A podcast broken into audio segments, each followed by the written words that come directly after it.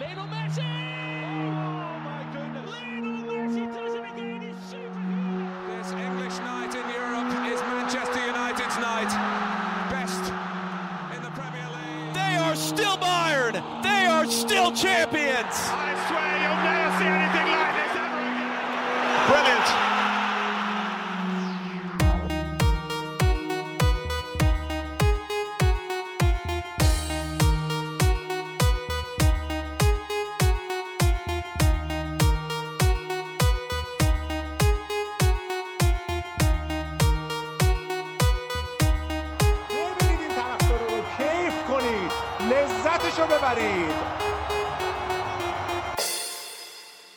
سلام، خوش اومدید به اپیزود 13 از پادکست فوتبالی تخصصی پاننکا. ما برگشتیم، یه قسمت نیم رفتیم، یه هفته این وسط فاصله گرفتیم با توجه به اینکه بازی‌های دوستانه یکم چگالیش کم شد و یه فرصتی هم بود برای بسته شدن پنجره نقل و انتقالات در البته کشور انگلیس به ویژه. پرداختیم به اون تا بحث نقل و انتقالات کامل بخوابه. حالا تو کشور دیگه هست، اما خب میدونیم که هیچ مارکتی جذابتر از انگلیس نیست. اما دوباره برگشتیم پیشتون با اپیزود 13 و البته دوستای خوبی که بازم همراهشون هستیم. یه مهمون جدیدم داریم که قراره خودش صاحبخونه بشه دیگه، چون جدیده به رسم عدم کسوت. از امیر پویا شروع می‌کنیم. سلام، امیر پویا هستم، طرفدار پراپورس رئال، یه مقداری هم اینتری هستم چون علی میلانی اینتری دیگه. آره، همون کلاسیک ایرانی. و علی، سلام خدمت همه شنوندگان عزیز. علی امیری هستم، مثل هر هفته در خدمتتون هستیم. امیدوارم که اپیزود بسیار خوبی باشه. و آرش هم که همیشه ثابت کرده که در واقع ثابت قدم ترین هاست و اقرب و الی حبل الورید این داستانا دیگه. سلام خدمت شنوندگان عزیز پاننکا. آرش یزدانی هم که میشناسید قاعدتا اگه بشنوید پاننکا رو. و سلام عرض میکنم خدمتتون، امیدوارم که اپیزود خوبی رو داشته باشیم. البته عکسات به نظرم از پاننکایی بودنت معروف‌تره، چون از بهترین عکاساست دیگه. عکاس عکس میگیره. عکاسی عکس میگیری؟ سه بار بگو. نه، هنوز اونقدر عکاس نیستیم، اسم عکاس یکم سنگینه برای ما، مزاج میکنه. خب ما 4-5 تا موضوع اصلی داریم که البته همشون بر محور هفته گذشته لیگ برتر انگلستان، جذابترین و قطعاً بهترین لیگ دنیا میچرخه. اول بریم سراغ اتفاقاتی که این هفته تو لیگ انگلیس افتاد، بعد در ادامه اون مسیر به حالا قوانین جدید داوری، پرونده ولورهمپتون و خورخه مندزی که یه دو سه تا بنجل با قیمتی عجیب غریب دادش به باشگاه ولورهمپتون، و همینطور بحث اینتر و میلان و کاپیتان‌های بوندسلیگا می‌پردازیم. اگه تایم بیشتری پیدا کردیم یه سری آمارهای جالبی هم داریم که راجعش صحبت می‌کنیم، اما اصل داستان انگلیسه. هفته گذشته لیگ برتر انگلیس شروع شد با شروع طوفانی منچستر سیتی و لیورپول و البته منچستر یونایتد که اتفاقای جالبی هم توش رقم خورد. مثلا درخشش دوباره دیوک اوریگی که نشون دادش یه جرقه نبودش، انتهای فصل گذشته بارسا گل زد، به تاتنهام در فینال چمپیونز لیگ گل زد، اینجا هم توی همون فرصت کمی که بهش دادن در غیاب مانع که با سنگال تا فینال جام ملت‌های آفریقا هم رفت خیلی خوب درخشید. و البته مسئولیت الیسون، از اونورم آدریان فرصت بازی پیدا کرد تا خیلی‌ها تغییر بدن دروازه‌بانشون تو تیم فانتزی. نظرتون در مورد شروع لیورپول و بازی خوبی که جلوی نوریچ انجام داد چیه؟ اینکه دو تا بازی خوب منچستر سیتی لیورپول هم داره با دو تا گل به خودی گلزنی‌ها شروع میشه. آرش دیدی بازی رو؟ آره، خب بازی رو که دیدم قاعدتا و کلا لیورپول نشون داد که باز در حد نوریش لااقل هنوز به راحتی میتونه کارش رو راه بندازه. ولی خب من خیلی از لیورپولیا رو دیدم که داشتن بین خودشون میگفتن که کاش ما اصلا بازی با نوریش رو میباختیم ولی آلیسون رو از دست نمیدادیم به راحتی. اونم 8 هفته و نزدیک 2 ماه دیدید که 4 تا 8 هفته. نه، وقتی میگن 4 تا 8 هفته معمولا همون 4 تا 8 هفته میرسه. و دیدید که تو همون یه نیمه ای هم که آلیسون نبود گلم خوردن. اوریگی، راجع به اوریگی که من کلا اصلا استیل بازیشو دوست دارم، واقعا یه بیخیالی خاصی داره، گوینه درون داره که از اون بازیکناست که تو دوست داری. آره، و البته همه گلاشو گفتی، یکی از مهمترین گلاشو نگفتی، گلی که اورتون زد اشتباه آقای پیکفورد. من خیلی اون گل جذاب بود برام همیشه.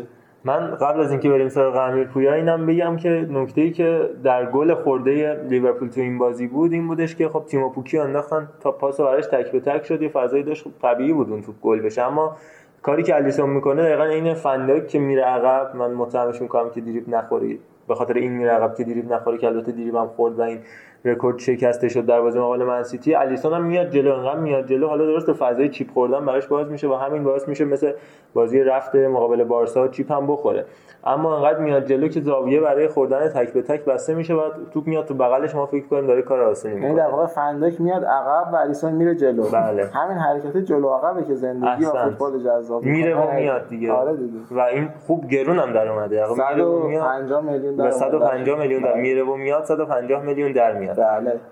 امیرپویا نظرت؟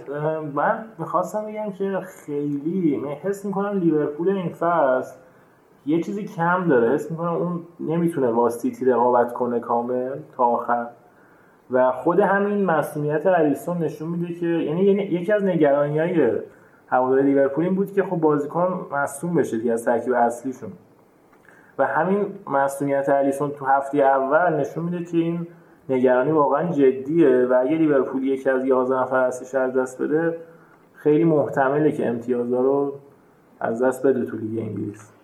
این در مورد لیورپول نوری حساب کنم، من این نکته رو اشاره کنم.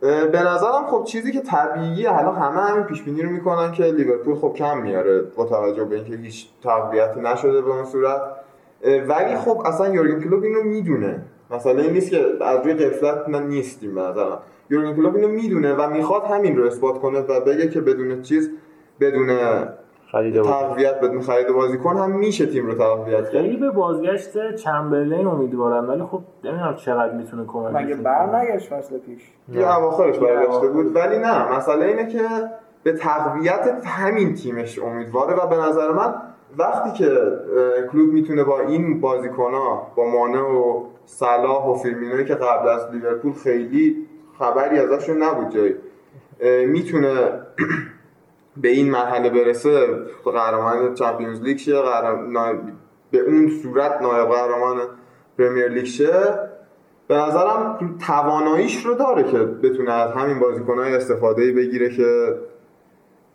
نیازی به تقویت نباشه، ولی خب بستگی داره که تا چه حد بتونه به این مقصود برسه.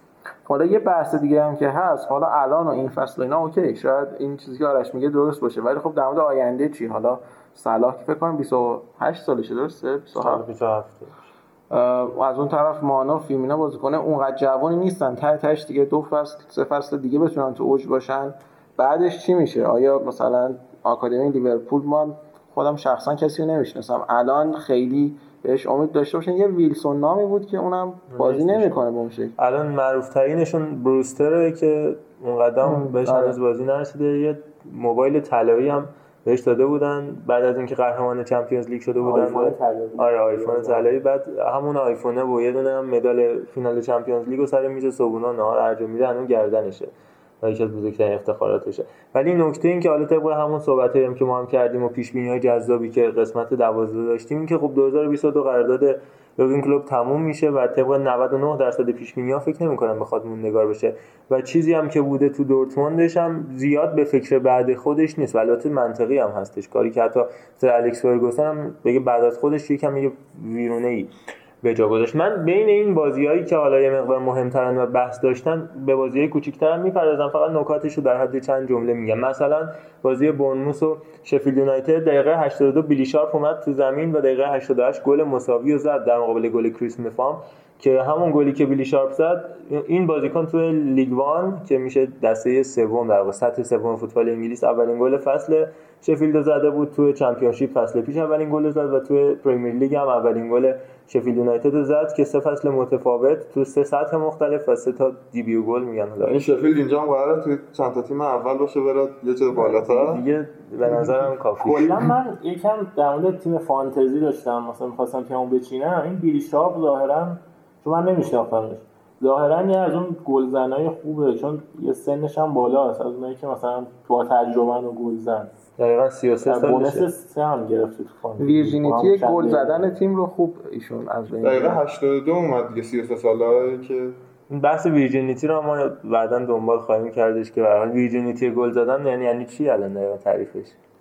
حالا به ادامه بحث در مورد همین بازی هم بگم که دامینیک سولانکه هم با کلی داد و قال قراردادش رو قطعی کردن با تیم لیورپول، شماره 9 هم بهش دادن، بعد دقیقه 90 مثلا با جای کالوم ویلسون بیاد تو زمین، بازی که گره خورده بود. بازی برنلی و ساوثهامپتون هم صحبت کنیم که اشلی بارنز توش درخشید و تونستش یه بریس، دبل میگن اشتباهه، و یه بریس رو توش انجام بده. چیزی من بگم حتما بورنموث و حالا خیلی اونم تلفظ یه بار دیگه بورنموث خیلی بهش امیدوار بودن توی فانتزی، یعنی شما حتی بعضی تیم‌ها رو می‌دیدین هم کلم ویلسون بود توش بود هم جاشوا کینگ که متأسفانه نتونستن. این دو تا بزرگوار خب فصل پیش با قدرت امتیاز می‌آوردن. خود جاشوا کینگ هم فکر کنم نروژی دیگه تو تیم ملی نروژ هم جلوی اسپانیا بازی کرد و گل هم داد، بازیکن خیلی خوبیه، فکر می‌کنم آکادمی منچستر یونایتد هم بوده اگر اشتباه نکنم. حالا بحث فانتزی شد عزیزان، جوجه‌ها رو آخر پاییز می‌شورند و قولی با یک بازی ترانسفر نکنید بازیکناتون رو. نه اگر دارید اون کینگو دارید بالاخره 94 امتیاز در هفته اول یکی از اعضای پادکست آورده کار کرد یزدانی با دست اشاره نکن. خب بعد از اونم بگذاریم، یه بازیکن دیگه هم که تو این بازی اومد باز با اون بازیکن تعویضی جی رودریگز بود که یکی از بهترین بازیکن‌های ساوثهامپتون پوچتینو بود، با بازیکن‌های مثل آدام لمبرت یا همین لابرن و دیگر یکم مسئولیت اذیتش کرد. ربات صلیبی پاره کرد و یورو 2012 رو اون سال از دست داد دیگه، کلاً به قهقرا رفت که الان حالا باز به عنوان ذخیره قهقرا برگشته. باید بذاریم بره. دیروز سفیان بوفال هم برگشتش به تیم ساوثهامپتون بعد از اینکه بیشترین دریبلر رو تو لالیگای پارسال با اختلاف بالاتر از لیونل مسی داشتهش و اون هم تعویضی به زمین اومد دقیقه 73 اما نتونستش گرهی از کار باز کنه. بریم سراغ بازی منچستر سیتی، برد فوق‌العاده شون 5-0 تونستن وستهم رو شکست بدن. تو 3-4 فصل اخیر 23-2 مجموعه بازیاشون در مقابل وستهم بوده و آقای پلگرینی که به وسیله گواردیولا واقعا نابود شده، یعنی زمانی هم که مربی رئال مادرید بودش یه فصل با گواردیولا بازی کرد که رفت و برگشت هم باختش یکی چه نابود شده نبود. چرا بله آفساید زلاتان رو فکر می‌کنم بله بازی رفتش که زلاتان هم یادش بخیر این بارسایی درون حکیمی یهو جوشش میکنه. آقا اون ستاره مربیای اون سال اسپانیا بود که مسخره می‌کردن. فصل خیلی امتیاز داشت. به نظر من تیم پلگرینی از تیم مورینیو هم بهتر بود. نظر من میتونم بگم. اینو ما در موردش صحبت می‌کنیم. ولی در کل خیلی تفاصیل زیادی ما از بهتر داریم. حالا بهتر بازی می‌کرد. بهتر به نظر من بهتر بازی می‌کردم به قول آرش تفاصیل زیادی داریم. کدوم مورینیو کدوم سالش؟ چون مورینیو به غیر از اون سالی که سفید شما نشون طلایی نواز چشم من اونجوری نوازش نمی‌شه. آقا من دکمه شکر خوردنش کجاست؟ ادامه بده. حالا بگذاریم. بعدش هم که رفت من سیتی بارها بازی کرد با دوبار تو دوره گروهی بازی کردش با بایر مونیخ پپ گواردیولا و اونجا هم دچار مشکل شد و حالا دو سالی که اومده وستهم و شکست عجیب غریبی از منچستر سیتی متعلق. من خودم شخصا فکر می‌کنم که رحیم استرلینگ امسال یکی از بهترین فصل‌های بازیش باشه. خیلی بازیش پخته شده از فصل‌های پیش. شخصا فکر میکنم که این فصل خیلی میتونه مفید باشه واسه سیتی و توی چمپیونز لیگ خصوصا بازیش پخته شده ولی به نظر من اخلاقی هنوز پخته نشده، چون که هم سر پنالتی یکم چیز بود که میخواست هتریک کنه، هم بعد اینکه گل سوم که زد و هتریک کرد دقیقاً در زاویه روبروش آقا آیرو برداشت و مسیرش رو برگردون به سمت آیرو نرفت بعد اینکه گل زد. و من فکر کنم که بالاخره جوونن دیگه چرا این هنوزم نکتهش هم گفتی جوونن، این که هنوز فصل پیش هم جز نامزدهای بهترین بازیکن جوان بود. چند میگم 10 سال جوونه. آره به نظرم ولی استرلینگ از اون کساییه که میتونه به درجات خیلی بالایی اگه مصدوم نشه یه مقدار من این مصدومیت رو براش پیش بینی میکنم. رحیم خان چون اون ابتدا به هر حال بنیان خانواده رو محکم گذاشت، تو 18 سالگی 3 تا بچه داشت، خاطر همین میدونید که الان یه کمتر بله همین شما اگر بنیان خانواده رو محکم بذاری باعث میشه که به هر حال میگه what doesn't kill you only makes you stronger. آره همون موقعی که داشت بنیان میذاشت اگه مصدوم میشد الان دیگه ما هیچ اسمی از رایان استرلینگ نمیشناختیم چون بنیان گذاشت مصدوم نشد دیگه. بله تو این بازی بنیان گذارش کی بوده؟ بنیان گذار کبیر خانواده پدر آیسته نه همسرشون. خواست همسرشون من نمیدونم خدا رو شکر. بعد فکر می‌کنیم بعدا هتریک کردش. برناردو سیلوا هم تولدش بود که بهش بازی ندادن و باعث شدش که ما بدبخت شیم تو همین بحث فانتزی. اما یعنی زیادی بدبخت شدن خیلیا و این نکته جدیدش هم بودش که اون بازیکنی که صفر میگیره دیگه ذخیره رو نمیاره جاش. میگم که برای من که نیاره، چون من مکتی نداشتم میاره، ولی با توجه به سیستم حالا واسه شما. بعد تو این بازی آگوئرو هم پنالتیش رو خراب کرد که وار اومد به کمانش. کلا وار خیلی نقش پررنگی داشت تو اولین هفته که تو تاریخ لیگ برتر انگلیس استفاده شد، یکی تو این بازی و یکی هم بازی لستر سیتی و وولورهمپتون که به داد لستر رسید تا گل دقایق پایانی دیگو جاتا نبودش، فکر میکنم دفاعشون بود، کانر کوادی، پذیرفته نشه و لستر تو خونه خودش بعد از اینکه اولین فصلی که ویچای سری وادانا پرابا رو که خیلی تمرین کردم اسمش رو بگم یه بار دیگه، ویچای سری وادانا پرابا زیبا نداره بالاخره نبازه تو یوزاس هم در آخر تو بازی نبود و پاتریکوترونه میلانیا اومده بود عزیز دلمون، به قول عرفان پاتریک داغدارمون. بله من اون بارسای داغدارمون که گفتش من تا همیشه در قلبم میمونه. یه دو تا نکته من بگم در مورد اون بازی وستهم و سیتی بود دیگه، درسته؟ بله. اون فیلیپ اندرسون من نمیدونم، این یه زمانی باز از دید من میتونست در راه خیلی سوپر استار شدن بود، ولی خب به قهرا داره میره. حتی امسال هم اول فصل نقل انتقالات باز گفتن رئال ممکنه بخواد فیلیپ اندرسون رو فکر کنم، ولی باز رئال نخواست. اساس وستهم توی فصول اخیر مجموعه‌ای از بازیکن‌های خوب بوده که خیلی به نتیجه نرسیدن. یکم داره آرسنال بازی در میاره. یکی از گرانترین خریدای تاریخ تیم دورتموند اندی یارمولنکوی که الان اصلا تو وستهم بازیکن قابل اعتنایی هم نیست و بعد وستهم خیلی تیم پولداریه، اینجوری نگاش نکنید. حتی تو تیم قبل دورتموندش هم خیلی خوب بود، تو لیگ اروپا خیلی آخه پولداری که تو خرج نکنه هم نیست، پولداری که پولم داره خرج میکنه بازم سباستین آلر و سباستین هالر رو این سباستین رایس. بله البته باز اون از آکادمیشونه که مثلا این ایستادیوپ از که 30 میلیون یورو خرجش کردن آوردنش یاد. ولی نکته جالبه که سیتی 5-6 تو خونه وستهم برده برای لندن بعد گفت خونه وستهم است که 700 میلیون دادن این ورزشگاه رو برای 10 سال خریدن از خود شهرداری انگلیس، ورزشگاهی که برای اجاره است، رهن 10 ساله است در واقع و این رو برای المپیک لندن ساخته بودن، 2 سال تقریبا بی استفاده بود و کلی پول دادن و این استادیوم خریدن و تاش این شده که بیان و 5 تا از این بخرن، دهم جوجه ها رو همون آخر بشمار یا یعنی با یه بازی چیز آخه 3-4 ساله داریم جوجه های این عزیزان رو میشوریم دیگه. اسلاوین بیلیچ در مورد دیمیتری پایه یا تصاویرش شده بله خیلی قشنگ، این خیلی آدم فهمیده دیگه آی بیلیچ بعدش مسابقه دیگه اون موقع حالا میخوای بگو علی خود بیلیچ والا دقیقش یادم نیست ولی خب خیلی حمله نکرد به پایتون صحبت پایه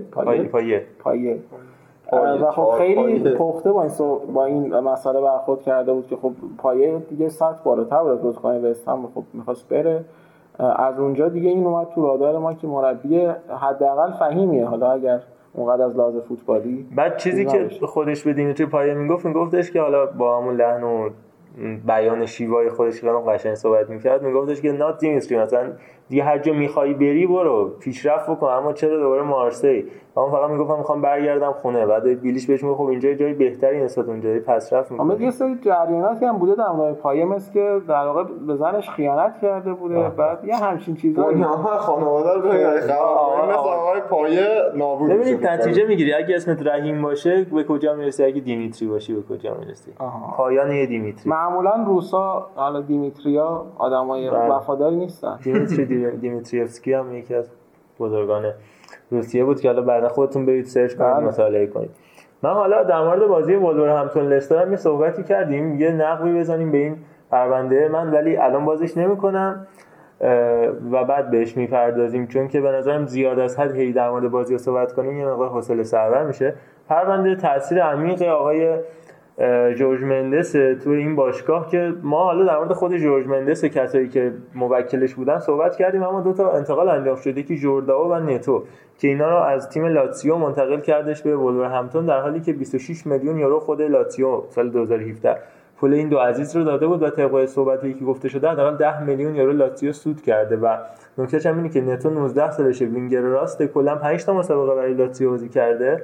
ژوردان 20 سالشه، آفک تدافعی، کلا 3 تا بازی به میدون رفته برای لاتزیو، یعنی رو هم اینا 8 تا بازی انجام دادن. اما اینکه 30 میلیون هزینه میشه برای این دو تا بازیکن که کلا هم 8 تا بازی کردن، یعنی 38 تا بازی میتونسته بکنه، 38 تا اون نیست، حدود 76 تا بازی میتونستان انجام بدن، کلا 8 تا بازی کردن. اما البته خب ما یه چیزی میون کلامات بگم، ببخشید، این یکی از اصول باشگاهداری مثلا همینه توی عصر مدرن که ارتباط تو با ایجنت ها حفظ کنی. حالا البته بحثی که هست این که حالا شاید تاش بریم برسیم که کل والز رو داره خوخمندز میچرخونه ها، ولی به نظرم اگه هدفشون اینه که ارتباطشون رو با خوخمندز تقویت کنن یا حالا سطح بالای ارتباط داشته باشن باهاش، به نظرم دارن کار درستی میکنن، چون حالا دو تا بنجل 3 میلیونی هم بندازه بهشون ممکنه یه فصل چه می‌دونم یه بازیکن خیلی خوب مثل خامسی کسی رو بیاره برات. نه اصلا خامس نه، بازیکنی مثل روبن نویس یا دیگو ژوتا. خامس البته ایجنتش خامس بازیکن خوبی هست توی وز. همین روبن نویسی که با نزدیک 36 میلیون مندس آوردش به این تیم، همین الان میتونن تا نزدیک 70 میلیون بفروشن که خودش یووه رو پیش گرفتن. آره دیگه، پول مفته که میدن دیگه. حالا اینکه داستان این بزرگوار با تیم وولز از کجا شروع شد برمیگرده 21 جولای سال 2016 که یه گروه سرمایه‌گذاری چینی که اسمشون هم بود فوسان اینترنشنال اومدن این باشگاه ولورهمپتون رو خریدن. رئیس اون گروه یک کسی بود به نام گو گوانگ چانگ که حالا عکسش هم موجوده، اگر سرچ کنید می‌بینید یه نحیف کچلتوری هستش که یکی از دوستای خیلی نزدیکه بیمو هست، کمو از یکی از پشت تقویت کرده. بله یک آقای کموی نحیف هستن که یکی از دوستان نزدیکه آقای خورخمندزن یه سهامدار یه شرکت دیگه هست به نام گستی فوته یا حالا اگر انگلیسی بخونیم فیوت که تو اون شرکت هم شریکه با آقای گوانگ چانگ و از همونجا این شراکت و دوستیه باعث شدش که بیارتش و ازش استفاده بکنه و همینجوری بیشتر کردش نقش جورج مندس رو. حالا مندس هم از همون زمان که وارد این باشگاه شد با کمک آندرا بوتی که مدیر کل باشگاه بود و کوین تلول که مدیر ورزشی بود توی بازی 6 هفته‌ای 12 تا بازیکن و یعنی هفته‌ای 2 تا بازیکن برای باشگاه ولورهمپتون خرید، اما اونقدر اونا خوب کار نکردن. حالا در ادامه همون ایوان کاوالیرو از موناکو و رومانسیس رو هم از آنژه آوردش که جزو بهترین بازیکناشون بودن که همین الانم تو این تیم حضور دارن، هم کاوالیرو و هم استایس. بعد مشکلات مدیریتی پیش اومد و گوانگ چانگ اومد پشت جورج مندس رو گرفت و در حمایت از اون اومد والتر زنگا که 2 هفته بود سرمربی این باشگاه شده بود برکنار کرد و جناب آقای نونو سانتا اسپرینتو که نزدیک‌ترین و بهترین دوست جورج مندس هست رو آوردش به این باشگاه و نتایج درخشانی که سانتو کسب کرد باعث شد هرچه بیشتر و بیشتر حالا این همکاری شفرتوریشون افزایش بده کنه، اما با این تفاوت که در راستای اینکه خودش هم سود به دست بیاره بازیکن می آورد و بازیکن خوبی هم می آورد. البته من گفتم 2 هفته اشتباه گفتم، بعد از 2 ماه که متشکل از 14 تا بازی 14 هفته بوده تو چمپیونشیپ، خب چون تعداد تیم‌ها زیادن 24 تا تیمه بازی یه مقدار فشرده‌تر انجام میشه مثلا حالتون دوران خلاصه. اما متهم بودن این زوج به اینکه بازیکن‌های بنجل می آوردن در زمانی که والنسیا اومده بود، این اجازه رو بهشون داده بود که همین الان هم درگیری‌های بین آلمانی یعنی مدیر ورزشی باشگاه والنسیا به وجود اومده و آقای مارسلینو گارسیا اینه که آلمانی یه جورایی داره میگه که مندس دوباره داره بازیکنه خودش رو غالب میکنه، پیتر لیم مالک باشگاه والنسیا، و اونجا هم میخوان مارسلینو رو یه جوری برکنار کنن دوباره والنسیا به دست بیان. خلاصه اومدن با آوردن یه سری بازیکنای بهتر مثل همین روبن نویس که راجبش زیاد صحبت کردیم خلاف اینو نشون دادن و سانتا هم با نتیجه خوبی که گرفت این نفوذ رو هی بیشتر و بیشتر کرد. اما بحثی که مطرح شده بعد از اینکه بازیکنایی که از تیمای مقدار پایین‌تر اومدن مثلا لو بوناتینی از الهلال آوردن یا موتینیویی که تقریبا تموم شده بودش توی موناکو یا روبن ویناگرر از موناکو که اصلا استفاده نمی‌کرد آوردن، اینه که شاید الان دوباره بعد از اینکه قدرت زیر دندون و زیر زبان مندس مزه کرده بخواد با آوردن یه سری بازیکن‌های سطح پایین‌تر دوباره جیبش رو پر کنه، چیزی که تو والنسیا هم بهش متهم بود. اما چیزی که خودش گفته که در مورد موتینیو هم شما همین حرفو می‌زدید، در مورد ژوتا همین حرفو می‌زدید، در مورد دندونکر همین حرفو می‌زدید، اما من بازم ثابت می‌کنم همین دوتا بازیکنی که 8 تا بازی کلا انجام دادن برای تیم لاتزیو چه جواهرایی میتونن باشن و من اینو میدونم. اگر من قرار بود شما بدونید شما جورج مندس می‌شدید، نه من. و واقعا همینو می‌خواستم بگم، به نظر میاد واقعا یه دید خوبی نسبت به فوتبال داره آقای مندس بالاخره رونالدو از موکلاشه و میگم کلا به نظر من زود قضاوت کردن اشتباهه. همین راول خیمنزی که الان عکسش هم جلومونه کسی بودش که تو اتلتیکو مادرید بود و اصلا بازی بهش نرسید با اینکه سیمونه مربی فوق‌العاده‌ای، اما بعدش اومد نشون داد که چه جواهریه. حالا از این پرونده هم بگذاریم یه سری هم به بازی دیشب من یونایتد چلسی بزنیم و عملکرد عالی شاگردای سولشایر که البته خیلی ربطش میدن به اینکه خیلی بی‌تجربه بود. ترکیب چلسی از جوانایی استفاده کرد مثل میسان مانت تو ترکیب خودش یا تامی ابراهام که از اولین بازی فیکسشون رو برای چلسی انجام میدادن. البته ابراهام به نظر نمی‌رسید که فیکس بازی کنه به خاطر بازی پیش‌فصل. تعویضش هم عجیب بود. حالا این وسط اینم بگم بعد حالا بقیه‌ها چه دادن که مانت خیلی ضعیف‌تر به نظر من. حالا نمره‌اش خوبه. دقیقاً منم نمره‌اش دیدم تعجب کردم، به نظرم که بارکلی از مانت بهتر بود واقعاً بازی دیشب. دومین بازیکن برتر چلسی شده، مانت تو نمره‌اش 7.2 گرفته، پدرو بهترین بازیکنشون شده با 7.7 که ما دیشب داشتیم صحبت می‌کردیم. به نظرم پدرو سزار آسپریکتا خیلی بد بازی کردن تو این بازی، ولی حالا نمره‌اش عجیبه با اینکه بارکلی جز بهترین بازیکناشون بود تعویضش کرد و شاید همین باعث شد این مقدار تیم کلاپس کنه. حالا یه بحثی در مورد چلسی هست اینکه خب یه مقداری من کل اسکوادشون مثلا باید مدل رئال مادرید همه رو بریزن بیرون دوباره سری، حتی اصلا از آکادمی هم اگه میاد مثل حالا مدل میسون مانت اینا از آکادمی بیان، ولی خب مثلا آدمایی مثل آسپلیکوئتا و پدرو و اینا که دیگه واقعا یه اسمی ازشون بیشتر باقی نمونده. و خب کپا هم من دیشب هیچ چیز خاصی ازش ندیدیم در حد اون پرایس تگی که روش هست. خب جز یه دونه عکس العمل خوب توی پنالتی که فقط آدم نگاهش می‌کرد میگفت عجب خوب رفت در از من، ولی باز نتونست بگیره. آقا پنالتی گفتی، من یه نکته در مورد آقای مارکوس رشفورد بگم که الان تمامی پنالتی‌هاش رو تاله گل کرده، بعد هر چی پنالتی زده تو 4 تا تورنمنت مختلف اولین پنالتی‌هاش بوده و همون اولین پنالتی هم گل شده. تو جام جهانی جلوی کلمبیا اولین پنالتی جام جهانیش بود، تو فی کاپ این کارو کرد، تو چمپیونز لیگ اولین پنالتیش تو اون کامبک عجیب غریب جلوی پاریس سن ژرمن و حالا اولین پنالتی لیگ برتریش برای من یونایتد بود دیروز داشت میزد، چون قبل از اون پوگبا پنالتیش نمیزد و همه هم تو حساس ترین و سخت ترین شرایط گل کرد. چقدر بازیکن بزرگیه رشفورد. فکر می‌کنم با یونایتد بتونن همزمان اوج بگیرن، یعنی یونایتد هم تیم خوبی بشه و رشفورد هم در کنار یونایتد بازیکن خیلی بزرگی بشه. من یه نکته فقط بگم اینکه به نظرم بازی خیلی سطحش پایین بود حالا از دید من و یونایتد بد بود، چلسی فاجعه. یعنی چلسی مثلا در حد لیگ 2 هم در حد دربی کانتی داشت. من یه رو به اول بازی رو دیدم گفتم یونایتد این فصل بیچاره است و چلسی ضعیفه اما داغون میکنه یونایتد تو همین بازی و بعد نشون داد که خود چلسی چقدر ضعیفه که یونایتد با اینکه اونقدر خوب نبود انقدر برایش مسلط شد. البته من یه چیزی بگم، به نظرم چلسی هم مربی جدید آورده هم بازیکنای جدید، کلا ساختارشون خود یکم عوض شده. از اون خیلی مثلا ستاره محوری الان رو آوردن بازیکنای جوان، بعد بهشون فرصت داد یکم هم اینکه آخه کدوم بازیکن جوان من پدرو و آسپلیکوئتا اونم خب نه اینا یکی دو تا بازیکن در نظر نگیر ولی کلیت تیمشون داره جوان میشه دیگه. پلیسی چرا نبود از اول بازی؟ من هر جوری حساب کردم از تمام این ترکیب چلسی بهتر اصلا من این کار چلسی رو درک نکردم که یعنی این فصل قرضش داد به دورتموند. و اینکه به نظر من یه بدشانسی هم که آوردن که بازی اول فصلشون خیلی مناسب نبود. حالا هم منچستر به نظر نمی‌رسید اینجوری بازی کنه جلوی چلسی و اینکه خب بازی با لیورپول هم در پیشه، اونم خیلی بازی سختیه. بازی هم با لستر دارن و لمپارد حالا همونطور که تو اپیزود قبلی که در مورد چلسی صحبت کردیم گفتیم اگه این اول فصل رو بتونن خوب پشت سر بگذارن میتونن آینده خوبی داشته باشن. بازیشون با لیورپول هم تو راهه که در استانبول تو ورزشگاه بودافون آرنای بشیکتاش قراره بازی انجام بدن، اون بازی هم جالب خواهد شد.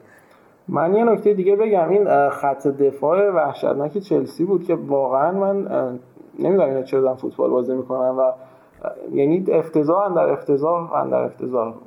به شدت. این کورتزوما و کریستنسن بعد زار شدم تو این بازی. حالا آسپلیکوئتا دیگه فعلا ولش کنیم. دو تا دفاع وسطای چلسی انقدر جا موندن، کلا تو همه توپا اینا جا مونده بودن، یعنی توپی نبود که اینا جا نمونده باشن. از طرف دیگه بازی خوب دفاع منچستر، به نظر من تفاوت تو این بازی نه بازیکن‌های تهاجمی دو تیم، چون مثلا خط حمله یونایتد هم به همون میزان شاید اونقدر قوی ظاهر نشد. حالا جس لینگارد که باز به نظر من اصلا جاش تو این جور تیم‌ها نیست باید بره همون پایین‌تر، ولی حال انگلیسی بودنشون رو می‌خوره. و خب اینکه دیگه از اول تا آکادمی یونایتد بوده و یه جورایی هوم گرون اینجور داستانا. ولی خب به نظر من تفاوت تو این بازی خط دفاع فوق‌العاده بده چلسی با تمرکز روی کوتوما کریستنسن رقم زدن. حالا یه نکته هم که دیشب علی به من گفت خیلی به نظرم جالب اومد، رشفورد اگه حالا اینو فرض کنیم تو سیتی بود به نظرم خیلی میتونست آینده خوبی داشته باشه. یعنی یه بازیکنیه که یکم حالا اگه تشبیهش کنیم به استرلینگ، اگه حالا مثلا مربی مثل پپ گواردیولا بالا سرش بود به نظرم این روند اوجگیریش که حالا اگه اتفاقی بیفته حالا معلوم نیست چقدر میتونه اوج بگیره، خیلی سریع پیش میره. من به نظرم البته من یعنی نظر خودم هر موقع بازی راشفورد میبینم بیشتر یاد آگورو، گابریل جسوس میافتم و به نظرم جسوس چارلی به قول معروف جسوی چارلی همین که دوستان میگن من نمیدونم چی میگن، نمیفهمم بعدا من میگم چی. ولی من یه صحبت کلی راجع به منچستر بکنم، با خلاف بچه‌ها که میگن منچستر تیم خوبی خیلی سخته که بخواد تیم خوبی باشه، یعنی برخلافش میگم منم نظرم کار سختی داره، ولی این ترکیبیه که میتونه به یه ثبات نسبی برسه. داوید دخیایی که میتونه دروازه‌بان خوبی باشه اینو نشون داده، کاپیتان حال حاضر منچستر هم هست، چون که اشلی یانگ بازی نمیکنه. اشلی یانگ باشم به نظر من همون بدن دخیایی ندادن دیگه، دادن دیگه. آره و خط دفاعی که دنبیساکا توی کارهای دفاعی به نظر من کاملا بازیخوانی قوی داره و خوب بازی تیم حریف رو میتونه بخونه و پیش بینی کنه، حتی یه مرحله به نظرم از بازیکن روبروش جلوه.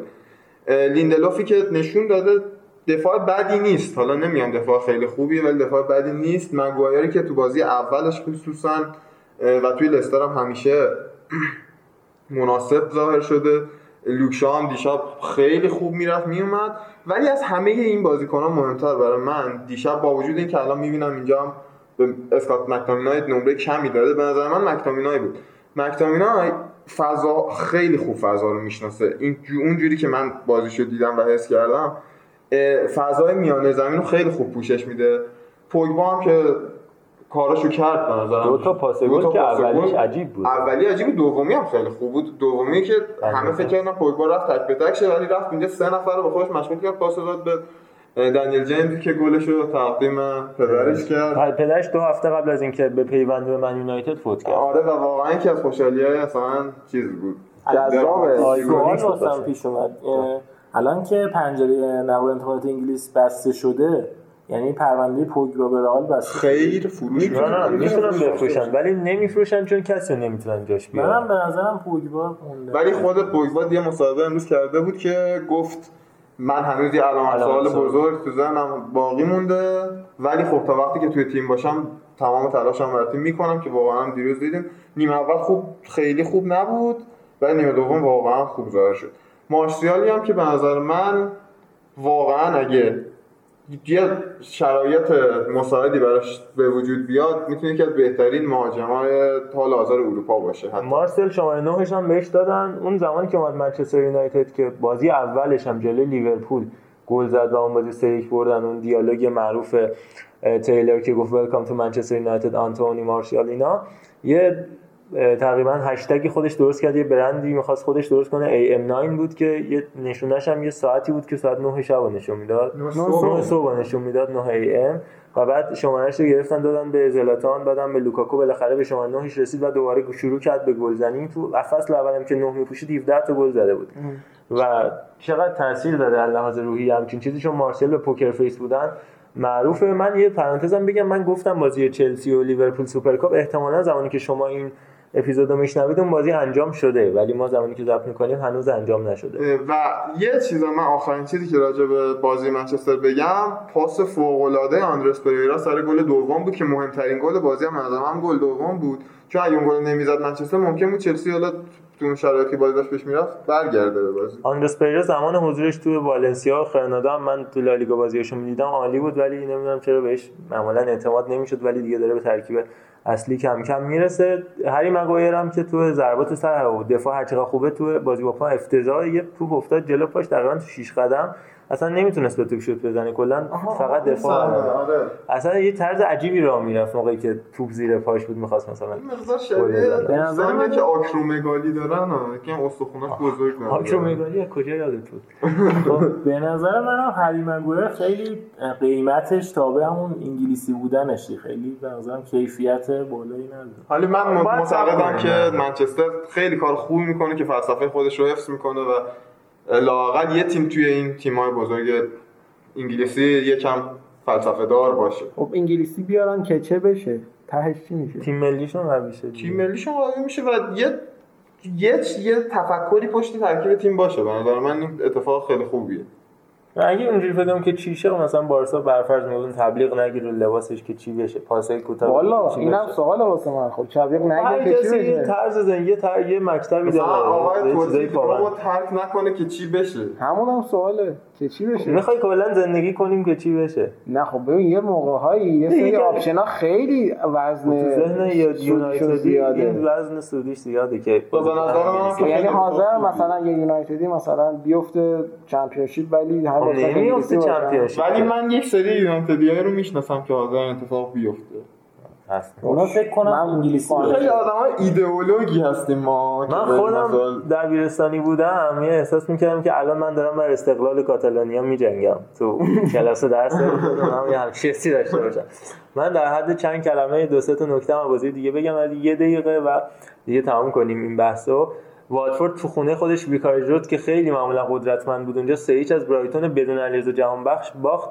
این مثلا خیلی باعث کم شدن قدرت برایتون میشه که اشاره کردید. بدونشون برای منتهی مهرهاشون بود، فصل پیش آمار بی‌نظیری داشت علیرضا و همین باعث شد که یکی از بهترین رتبه‌ها رو دست بیارن و امروز متأسفانه رو نیمکت هم نبود. امروز یعنی اون روز رو نیمکت هم نبودش. عبدالله دوکوره که خیلی هم بهش افتخار می‌کنن در واقع واتفوردیای گل به خودی زد اون بازی. البته از اسماعیل سار هم چیزی ندیدیم، کسی که رکورد نقل و انتقالاتی واتفورد شکست، از رن پیوست به واتفورد و عملکرد خوبی نداشت. نیل موپی هم خیلی خوب بازی کرد تو این بازی، تعویضی اومد، دو تا بازیکن تعویضی گرام پاتر آورد که هر دو تاشون هم فلوران آندونه رومانیایی و هم موپی گل زدن. از اون بازی هم بگذریم، بازی فوق العاده هری کین تو لحظات پایانی بودش که تو 4 دقیقه دو تا گل زد، بازی کامل برگردون و تانگو اندومبله که نشون داد ارزشش تو این بازی. این مکگین هم روش حساب بکنید، واقعا بازیکن خوبیه. بعد پاس گلش هم تایرون مینگز داد. تایرون مینگز دفاع وسطیه که 2-3 سال پیش همین دعوای عجیب غریب با زلاتان کرد که هر کدوم چند تا بازی محروم شدن و 36 میلیون پوند تیم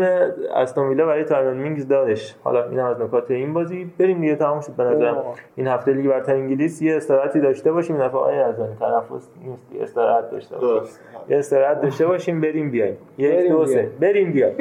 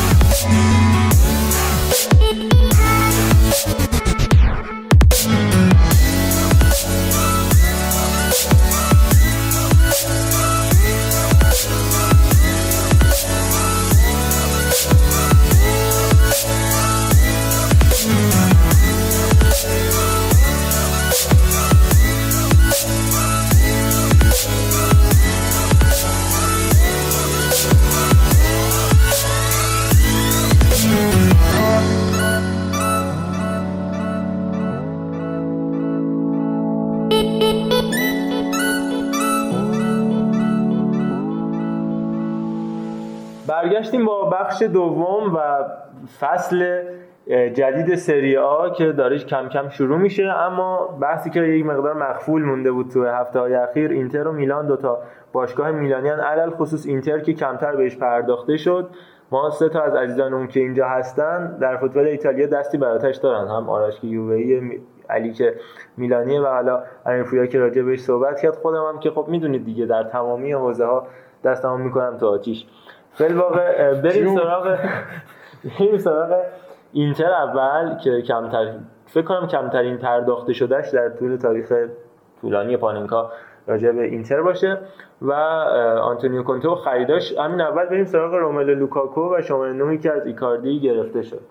من اول نمیخوام سراغ روملو لوکاکو، چون که لوکاکو حرفی برای گفتن نداره. به نظر من میتونه کاملا پتانسیل هاش رو توی زیر نظر آنتونیو کونته به حاصل برسونه. اگر اضافه وزنش رو اول بتونه کم کنه، میتونه کم میکنه. کونته روزی 3 بار میده، اون ازش کم میکنه.